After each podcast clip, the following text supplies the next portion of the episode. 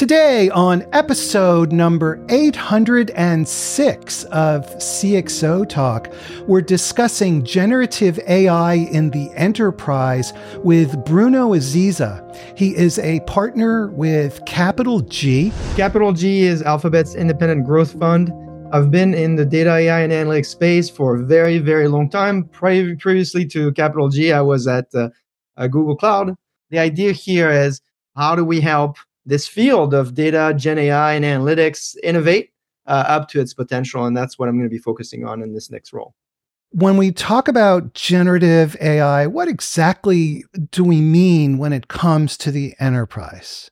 If you are CEO or CIO, you've had experience yourself in the consumer context with uh, Gen AI chatbots and and so forth. And if you've looked at the recent research from Gartner, and you checked out their latest uh, hype cycle for emerging tech, you've seen that Gen AI is at the the top of, of the hype. It's at the it's at the peak of uh, of inflated expectations. And the, the, bottom line is AI has hit its or Gen AI, I should say, has hit its uh, browser moment. Right, it's in front of everyone. It's really captured the uh, collective imagination. There's a few things you got to consider though when you're dealing with it in the enterprise uh, because even though it's interesting from a consumer standpoint and it's rewarding, it's uh, an interface that responds to you and is very helpful. You've got a few things in the enterprise you got to think about. The first one is it's not magic; it's probabilistic, right? So you got to remember the way it works is by completing um, information or sentences based on a model that's been trained. So there's a high level of probability, and sometimes it's not always correct.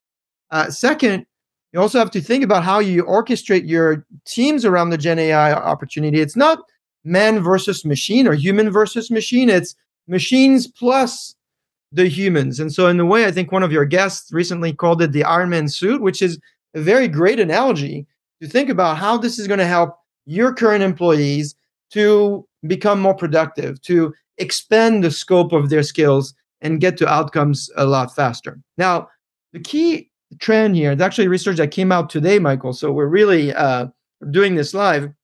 What we're noticing is how people are adopting Gen AI. They tend to mistrust technology in areas where it can actually contribute massive value. And they tend to trust it too much in areas where the technology is actually not competent. And so you really need a good framework if you're in the enterprise today to deploy this in a way that's ethical, in a way that is um, uh, great for your business in the way that provides attribution to the source of the information because this technology generates new content.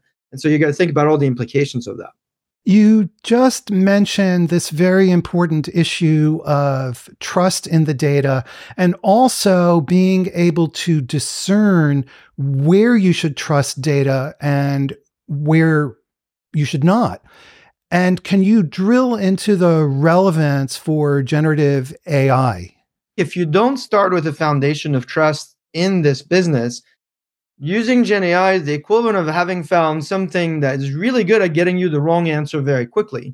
And so, you know, there's something new about this technology, but there's also something old about it, which the fundamentals of having trusted platforms that have data that people can rely on is tremendously important, right? Because that's what's feeding your model and that's what is providing information at scale to your employees in the way if you don't do that well, Gen AI will actually expose to more people the poor quality of your data. And so that's why it's really important to think about data quality as a fundamental block. We see customers who actually, before pointing Gen AI to uh, consumers or customers, they pointed to their data management problems because it can actually effectively help with uh, labeling at scale, uh, identifying issues with the data where the data is empty or there's a data quality. So, really starting with this concept of data quality is probably the first step uh, of adopting Gen AI.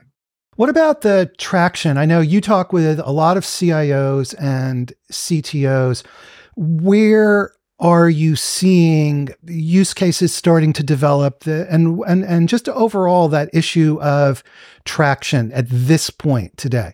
There's tremendous traction and tremendous interest. I think if you look at research if you look at macro research i think mckinsey said the opportunity is 4.4 trillion which by the way if you look at the gdp of the uk it's 3.1 trillion. So it's a gigantic opportunity. I think Morgan Stanley also came out with an opportunity size of 7 trillion. So certainly there is a lot of hope and a lot of awareness, a lot of attention. Where we see customers that are doing it in, in production, what is it that they're focusing on? They're looking at, at a few trends. The first one is this idea, and, and this is true for any technology, is shrinking time. How can I get to my outcome faster? How can I provide a more compelling customer experience? How can I help um, maybe junior folks on my team accelerate uh, their learning. You know, a typical issue we had before we talked about AI or Gen AI is skill availability and acceleration of proficiency in a particular uh, team. And so here, if you're doing this right, you have the opportunity of taking a team maybe that's under resourced, or maybe a team that is more junior, just starting to learn. And now you're using technology that's accelerating their proficiency because it can summarize information, it can get them started in content and so forth we've certainly found that Gen AI is this very powerful level of performance. Um, you know, there's actually, again, recent research from BCG showing that nearly each participant in this Gen AI, about 90%, irrespective of their baseline proficiency, have produced higher quality results when they use Gen AI versus people that are not using it, particularly when it comes to innovation. So it's really, really interesting I know we'll get to talk about organizations like Wendy's and TELUS and Cartier and Twilio. There are a lot of examples now of people that are doing this well. And they start with guiding principles, data quality, and picking the right use cases of where they can get the best outcome for their teams. Please subscribe to our newsletter, subscribe to our YouTube channel, check out cxotalk.com. We have just extraordinary shows, extraordinary people coming up. Bruno, you alluded to the use cases. Are these use cases right now primarily focused on efficiency, meaning cost savings, or innovation? How are how are folks in the enterprise thinking about gener- generative AI in relation to these?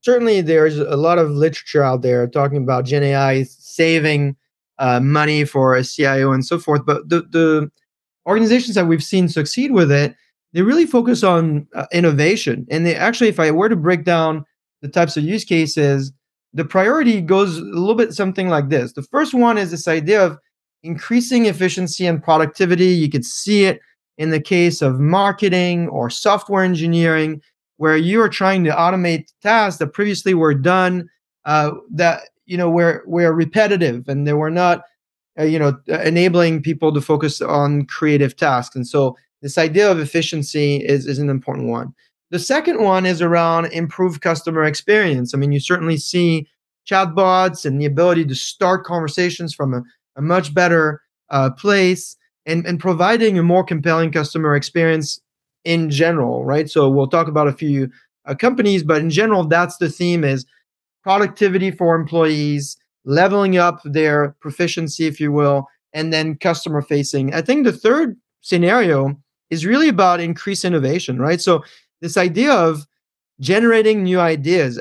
What's what's interesting here, I know we talk a lot about how the models, you know, and and, and how they are supposed to automate a lot of work, but there is this amazing dimension of companionship. You know, as if you're an author, I know you're a content creator yourself. When you get started, it's very lonely. You've got an empty page and it's true, by the way, for a lot of software engineers. Well, having this help allows you to kind of test ideas, get feedback, so you can get started a lot faster. So, what we found as well is that it is a tremendous help for people that need to get started faster. In the case of marketing, sales, engineering, uh, great ways to kickstart, if you will, innovation. There was just an article that came out that said companionship is one of the major growing use cases. You just alluded to that. I personally find it hard to imagine that that's the case, but it seems to be according to the research. I think it's very true. I mean, you, you should, the way I would think about it is if you're using any uh, of these tools today, Bard or any of the other uh, Gen AI chatbots, think about it as dealing with it with another person. Thank it, give it feedback. Uh, it's it's a really interesting uh, relationship you can build. Now, of course, you got to remember, right? It's not a human behind this, so you got to remember there's a, a, fair amount of of uh, probability going into it. But if you break it down now into um, the various use cases, what research shows you is that in existing use cases, when you're trying to expedite manual work, repetitive work, I think there's research showing that effectively interacting with Gen AI can cut time by half. In new ones, just like we talked about in gem starting your first draft, you can uh, really accelerate. In the case of code refactoring, for instance, research found that nearly two thirds of the time can be cut. And then there's this aspect of beyond, meaning if I throw a hard problem at a developer or a person creating content, they're 25%, 30% more likely to actually perform the tasks to its completion in comparison to the folks that did not have uh, Gen AI uh, tooling available to them. So I think a lot of it is we're learning how to interface with them, and uh, you know you should just uh, give it feedback and see how it works for you. It certainly works well for me. I've actually discovered the same thing, and I and I also read an article about exactly this the other day. That if you provide prompts to the Gen AI that are more interactive, more friendly in tone, because it is probabilistic and it's based on training data that comes ultimately from humans, that the responses are better and more accurate and more complete. If you see the examples of organizations that are doing this well today, a big part of it is a change management issue as well, where it's it's really training people how to interact with these these new tools, just like we saw it with the advent of the internet and the browser. You know, so this is not uncommon, but it also takes a little bit of a change management work, a little bit of a mindset shift. And also, I'd say if you're a CIO or CXO listening to us today, is really to focus on the high impact use cases, right? Because there is also a risk here that is stuck between like what I call FOMO and FOMO. You know, FOMO is the fear of missing out. You want to try everything, but you also have the FOMO, the fear of messing up, if you will, where you don't want to point uh, this technology to problems that don't exist. And so you need to have some kind of framework uh, so you can think about okay, where is this technology going to be most helpful to me based on the value to the business and also to the capabilities of my team, how successful you've been so far in bringing this technology into their daily workflow. And we have a really interesting comment on LinkedIn from Alexander Vasiliev, who is a CIO and CTO. And he says in his organization, they use it for quality control and to check voice records. People tend to point Gen AI directly to customer facing examples. But in fact, if you look at where it can also be helpful, it is in this case of um, data management, right? And so data labeling, classification, uh, data cleansing automation, data quality automation, MDM automation. There's also this whole idea of data augmentation, right? There's some professions, some domains, like for instance, think about healthcare, where it's not easy and it's also expensive and sometimes impossible to test on real world data. So you can use Gen AI to generate synthetic data. So you can still work and make progress towards your goal without um, you know, having to work with data that's just simply not available to you. So there's a lot, I think, about Gen AI that is about helping you gain better quality uh, on your data, which, like I said, you know, is a foundational um, block, I think, of any data strategy. If people don't trust your data, if you don't trust your data, it really doesn't matter the application that sits on top of it. We have a question from Twitter, and this is from Arsalan Khan, who is a regular listener and he always asks great questions. And he says this AI is a combination of data and algorithms. We often talk about managing the data used by AI, but what about managing the underlying algorithms to ensure they don't have biases and are charging with and are uh, causing change and are, and are changing, evolving with societal changes? There's a lot of dimensions to quality, right? I think if you if you Google quality, there's a paper that probably dates uh, 25 years that breaks down the 16 various dimensions of quality. And I think what Arsalan is uh, alluding to one is you got to start with that framework. You also have to make sure that framework evolves over time as new data comes in, and as new situations are, are coming into uh, your environment. There's this uh, principle. I didn't invent this one. This is from a, a company actually called Dataiku, and the, the CEO, who's been in the field for a long time, calls it the RAFT principle. RAFT is an acronym, and it stands for reliability, accountability, fairness, and transparency. And so I think, you know, as you think about your models and the data that is feeding these models, you should run them through these dimensions. Like I said, there's many more. There's Arsalan is is is uh, referring to a few of them, but I'd say these four here, I don't think you can compromise on on them. Right? Reliability, accountability, fairness, transparency, uh, key key um, dimensions, and frankly, in this world of Gen AI, this is going to sound counterintuitive. Data quality is actually the moat, right? Your moat as an enterprise is not just the model and in you know the algorithm, but it is actually the quality, the provenance, the trustability of of your data. So this is an important question, I think, important consideration. It's very very relevant in the enterprise. That's really interesting. Why do you say data quality is the the moat, the competitive moat? If you're looking to differentiate yourself as a, as an enterprise today, the work that you've done over many many years some organizations are listening to us you know decades of data is the basis of your recipe. Just like if you think about making a great dish you know you can of course the plate matters the fork and the knife matter but real really if the meat inside the dish is really terrible uh, it ruins the entire dish. And so you know this is where i think organizations have the opportunity to truly differentiate. Inversely if you have not done a great job with your data and you've not curated it well and you haven't established provenance, right? Remember, one of the big issues in this field is as you're using Gen AI to create new content, you've got to understand provenance because you got to understand attribution.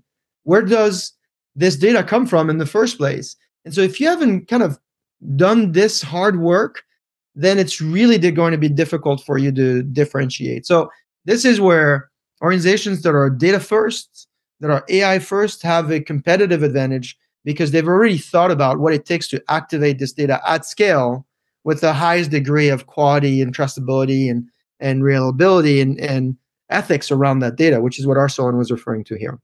Your enterprise AI strategy, including generative AI, but but in in its entirety, needs to be founded right at the outset on a very solid data strategy. Absolutely. This is where I was saying there's something old and something new here. The new is amazing applications that really don't require much training for people to adopt them. The old doesn't go away. All the discipline you needed to have around data quality, trustability, traceability, like I said, there's 16 to 20 dimensions on there. Don't divorce yourself from that. In fact, a lot of the organizations that we talk to, when we ask them, how do you prioritize your budget for Gen AI? You know, the assumption could be, well, they're going to take the data budget and the AI budget and then divert it to Gen AI. That's absolutely not what's going on here. You know, they're adding a new budget for Gen AI because they realize that the fundamentals don't change. And in fact, they're becoming more important because if you now activate an application that everybody can use towards data that's not great, everybody is going to see it. So it exposes even more. And we have another question again from Alexander Vasilev.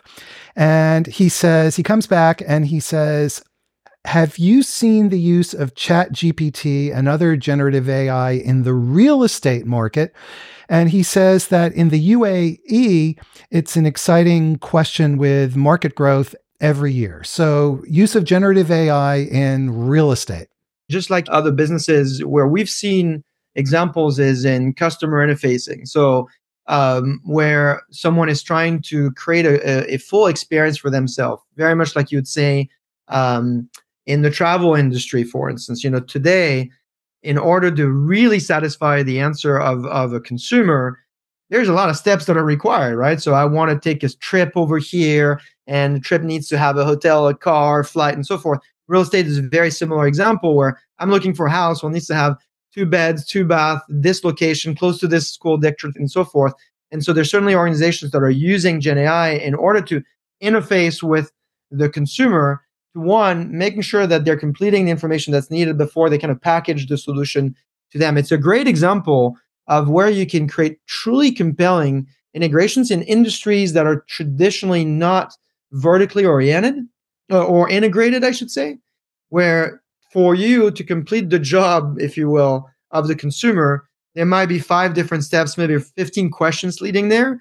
Gen AI could truly help you with that because it can get the answers out of the person, if you will, and you know integrate that in a, in a solution and propose back and so it's a key dimension i think of what works for use cases in gen ai is that they need to be context aware they need to follow the conversation so they understand that they're completing the job you're hiring them for they're not just answering this one question like you would see you know maybe in a typical search interface how can we best identify the ideal use cases or the optimal or the use cases in the enterprise that will yield the most fruitful results the most uh, quickly.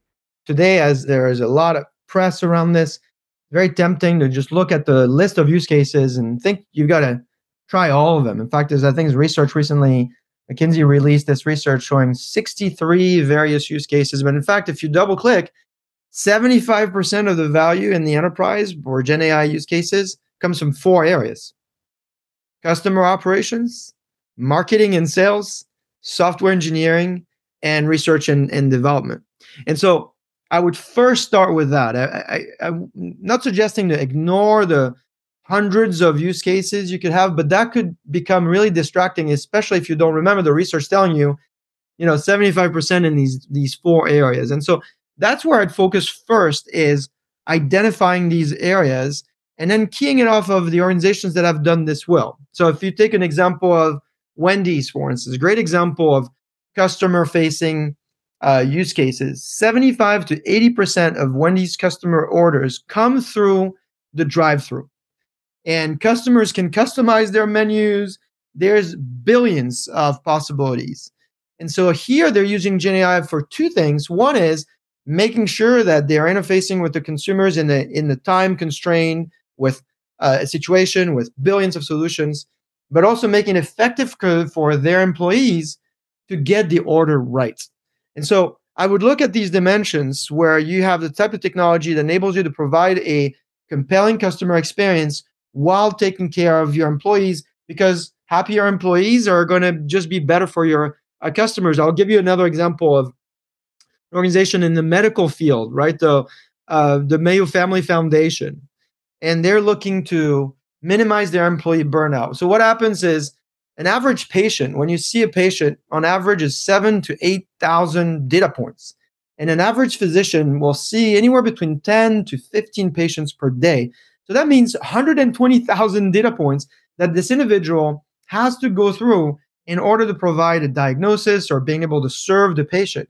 So here they're using GenAI to summarize the records. And so it helps the doctor really focus on their job in a better manner because they're facilitated with that technology. So that's how I would look at it. I would say step one, sure, read about all the use cases, but remember there's four customer operations, marketing, sales, software engineering, R&D. And then look at the ones where you're hitting values on both sides of the equation, compelling customer experience and improve employee uh, experience as well, because these two things are highly correlated what are the risks of choosing the wrong use cases?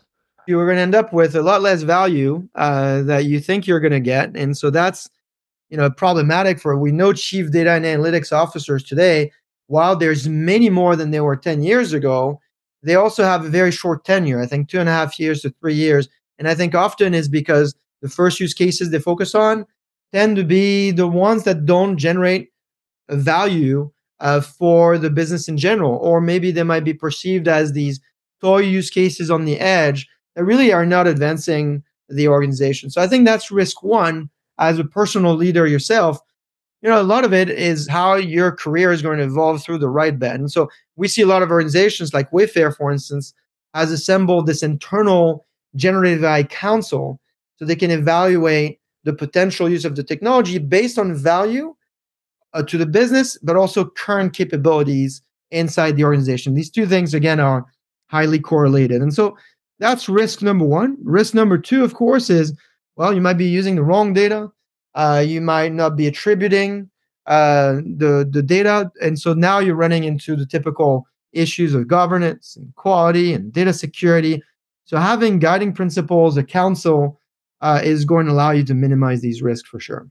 We have another question from Twitter. And again, this is from Arsalan Khan, who comes back and he says Enterprise architecture can help organizations become better decision makers through data used to drive strategic alignment.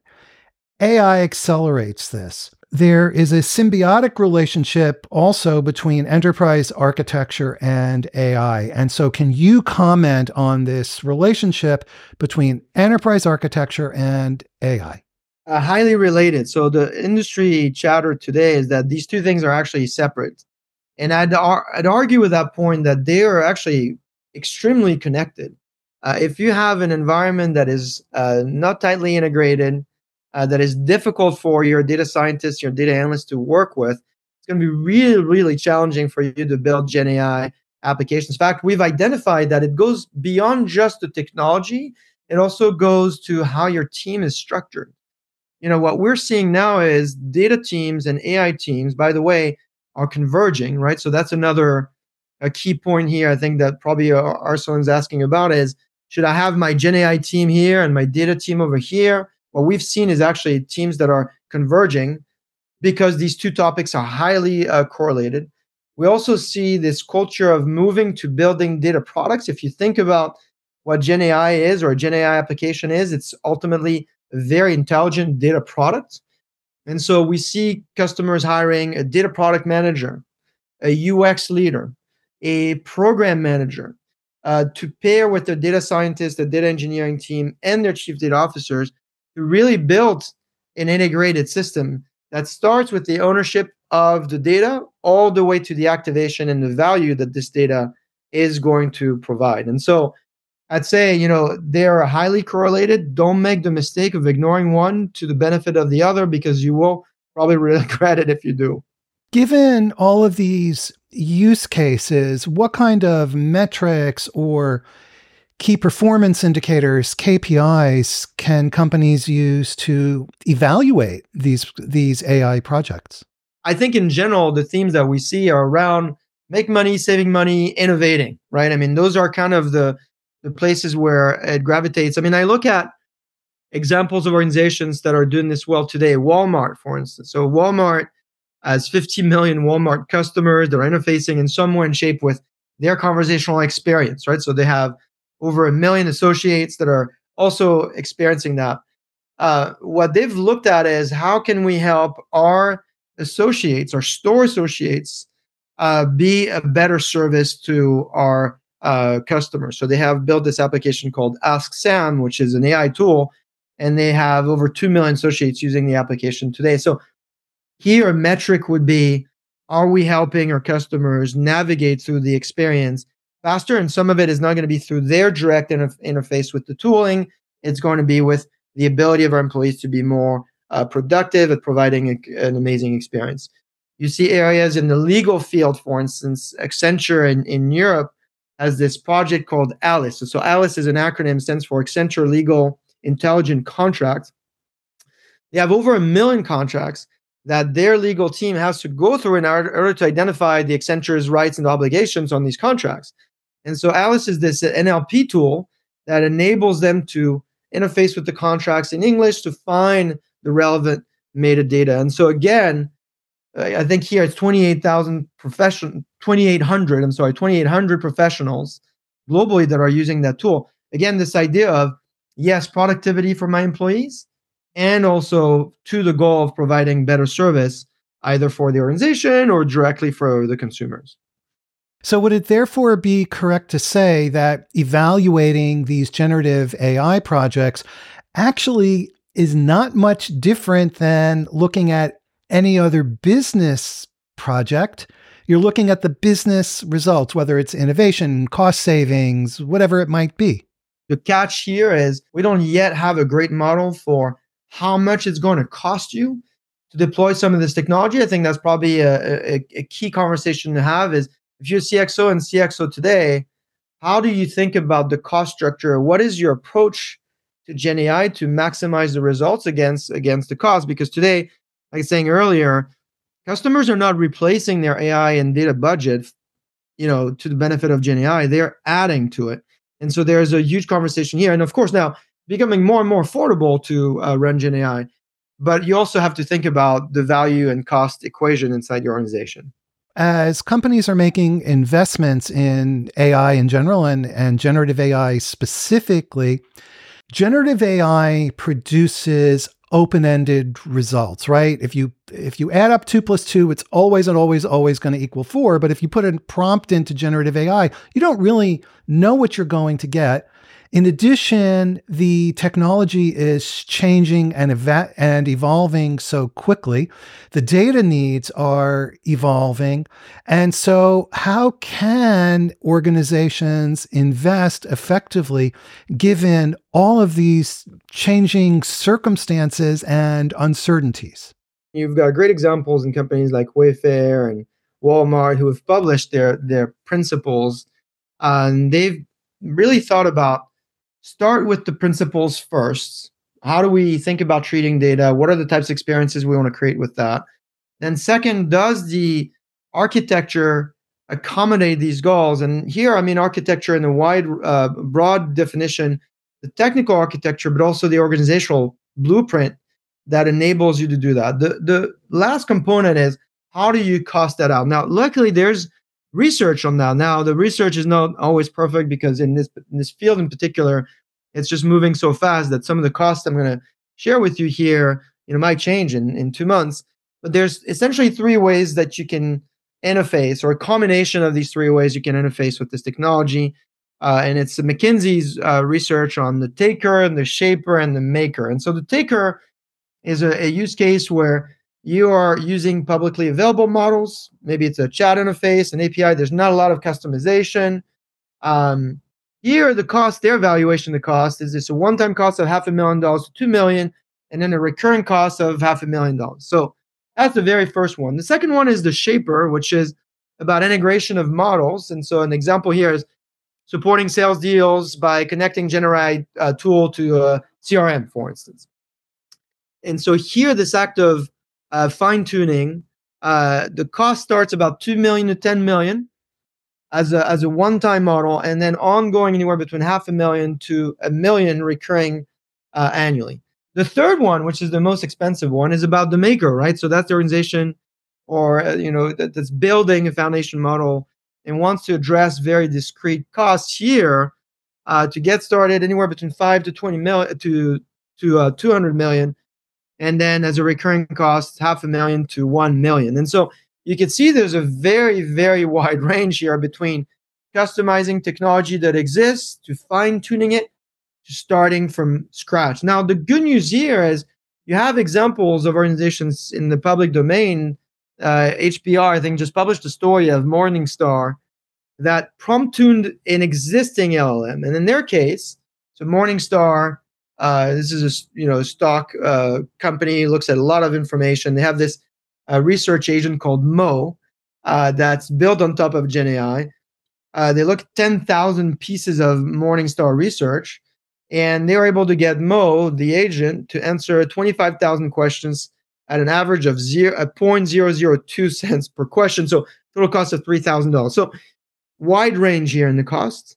Uh, and most likely, as an enterprise, you're probably going to take one of those three paths, if you will, probably two for sure, because creating a foundation model is not a trivial endeavor. It's not for any organization, but that's a key consideration is is the value and cost relationship. The good news is things are getting better and getting cheaper, uh, but also as as uh, as that's happening, the ambition and the types of questions we want to ask are also getting more sophisticated.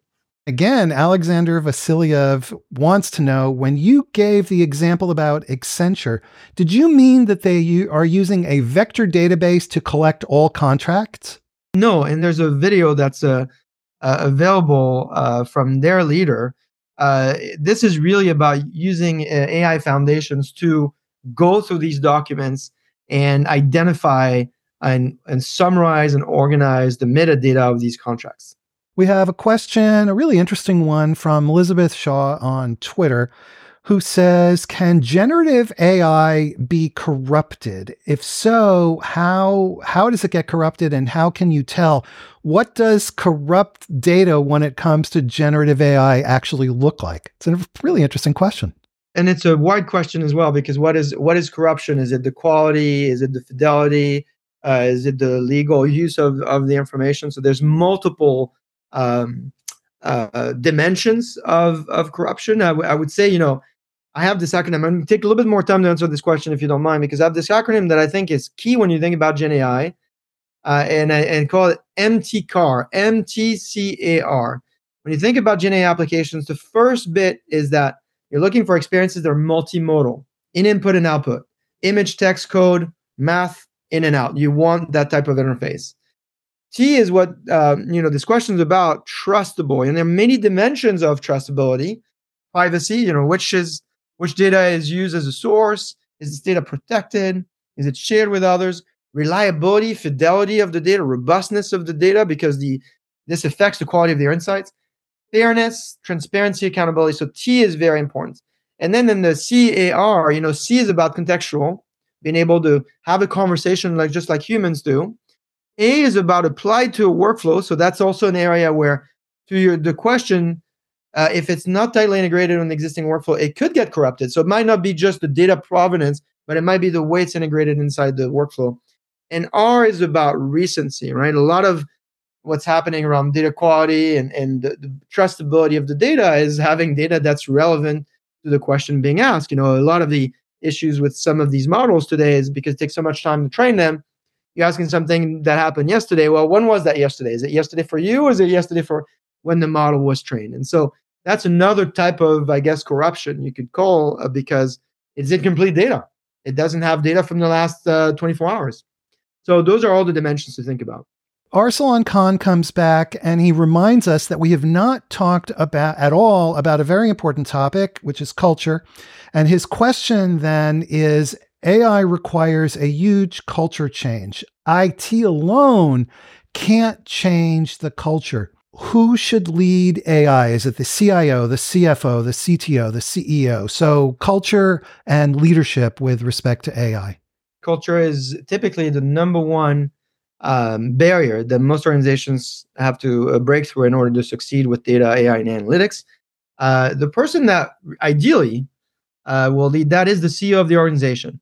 You know, often we say, "Hey, just this, this is why I hired the, ch- the chief data officer or the CIO," but the reality is that they need more than just sponsorship. Uh, they actually need a mandate of an organizational leader, the CEO of the organization, that says, "This is the principles and culture is not something you print on the wall, right? Culture is what you do, which then leads into how is your organization optimized? That's why earlier I was talking about these roles, the data product manager and so forth, because the CEO has to have the mandate and they have to enable their team to hire the right types of individuals and right types of leaders in order to apply this culture. And so, uh, absolutely a great question, uh, but it's not, again, something you solve with posters on the wall. It's about the leadership and how your organization structured. So, Bruno, let me come back and play devil's advocate for a moment on that point. So, the CEO says, Great, thank you so much for your input. But you know what? This AI stuff is no different than, you know, we've had new networking technologies and new programming languages, and you people are always coming to us with this song and dance, and I don't see a difference. Ideally, you want a CEO that comes in and says, This is the way we're going to do things. Now, what we've seen organizations succeed in an environment like this, as one thing that leaders really hate is losing. and so, if you're able to quantify the costs of the missed opportunity it's an effective way to turn around that relationship with the CEO. Now, if it doesn't work, I would say you probably want to do something more drastic for uh, your personal choice because ultimately you need that leader to support you, particularly as your experiment. You might not be right all the time, so you will make mistakes in the process. But I had this customer that quantified the value of each mistake, and I think it was fifty thousand dollars or some number like that. And every day she was reporting to their CEO well, today we lost another $250,000 because we made these mistakes. And here's the proof that it was the wrong decision. So if you can't con- convince with logic and positive, then convince with emotions and negative is where I would uh, take this. Uh, that's certainly what's worked for some of the organizations to work with. What advice do you have regarding adoption of generative AI in the enterprise, given all the issues that we've been talking about today? A few things. I think the first bit that I'd remember is there's something old and something new here. It's amazing that you're going to get the excitement and the attention. I mean, there's no better time to work in data AI and analytics than right now because I know when I started, it was a back office problem. And so now it's front and center, right? So that's the good news is everybody's going to pay attention. The other piece of good news is the interface to data has changed. It used to be code, now it's language. So that means it could be available to many, many uh, other uh, con- constituents inside your organization. Which in the past, you know, we had this idea of like, well, get it to the data scientist first, get it to the data engineer first, get it to the business user last. In a way, here now that framework is really speeding you into putting it in front of business users. So that's the good news. The bad news about it, or the, the thing that could really be a gotcha, is to misunderstand that the most really here is data. Data quality, trustability, provenance, reliability, governance, ethics around the data. That's really where your center of design for your Gen AI product resides. And so you want a strong a set of capabilities around that. You want people that know how to orchestrate that. Um, because if that piece doesn't work, the opposite will happen to assuming value from Gen AI. You'll actually expose to many more people inside your organization, maybe your partners, your customers, that the data you started with is in fact bad. And so, good news, lots of great attention. Uh, not such new news is you need to continue working on data quality because that is ultimately your moat. And we have one more question that's come in from Twitter, again from Elizabeth Shaw, who also points out an entire area we have not spoken about, but I'll ask you just very briefly, which is this. What about the future of work and the workforce as generative AI use expands in the enterprise? There's research, I think again, it was McKinsey, um, that originally identified that 50% of our task would be in, in, impacted. In fact, they found now that it's about 60 to 70%. So I think the question is right on here where it's going to require a lot of different uh, uh, interfacing uh, with the machines. But again, the, the key word here is humans and the machine. This is not a scenario where it's the machine only. It's humans with the machine are going to be more productive and create more compelling experiences than humans without the machines. And I think that's very true uh, for a very, very long time. So that's how I would approach it. It certainly changes the way we should think about the educational system as well, right? If you think about 20 years from now, how do you train certain professions? And so I think that's a key consideration as well. If you're doing enablement at your organization and onboarding new employees, you got to start with Gen AI as being a component, which maybe a year ago, that wasn't the case at all. But the, the good news here is that again it's a it's a it's a very powerful level of performance. So you can you know onboard people that maybe are new to the craft or maybe have fewer resources. And with this new technology if used correctly with the right data uh, platform uh, and the right set of, of uh, guiding principles to truly accelerate uh, the productivity of, of your employees so, using generative AI as a lever inside your organization to accomplish things that you couldn't do as easily or even to do new things. That's correct. And with that, we are out of time. A huge thank you to Bruno Aziza. He's a partner with CapitalG. Bruno, thank you so much for coming back and be here, being here again with us. Well, thank you so much for having me, Michael. And a huge thank you to everybody who is listening. You guys are an amazing audience. You know, CXOTalk is for you, and I love your questions. Before you go, please subscribe to our newsletter, subscribe to our YouTube channel, check out cxotalk.com. We have just extraordinary shows, extraordinary people coming up, and we'll see you again soon. Thank you so much, everybody. Take care.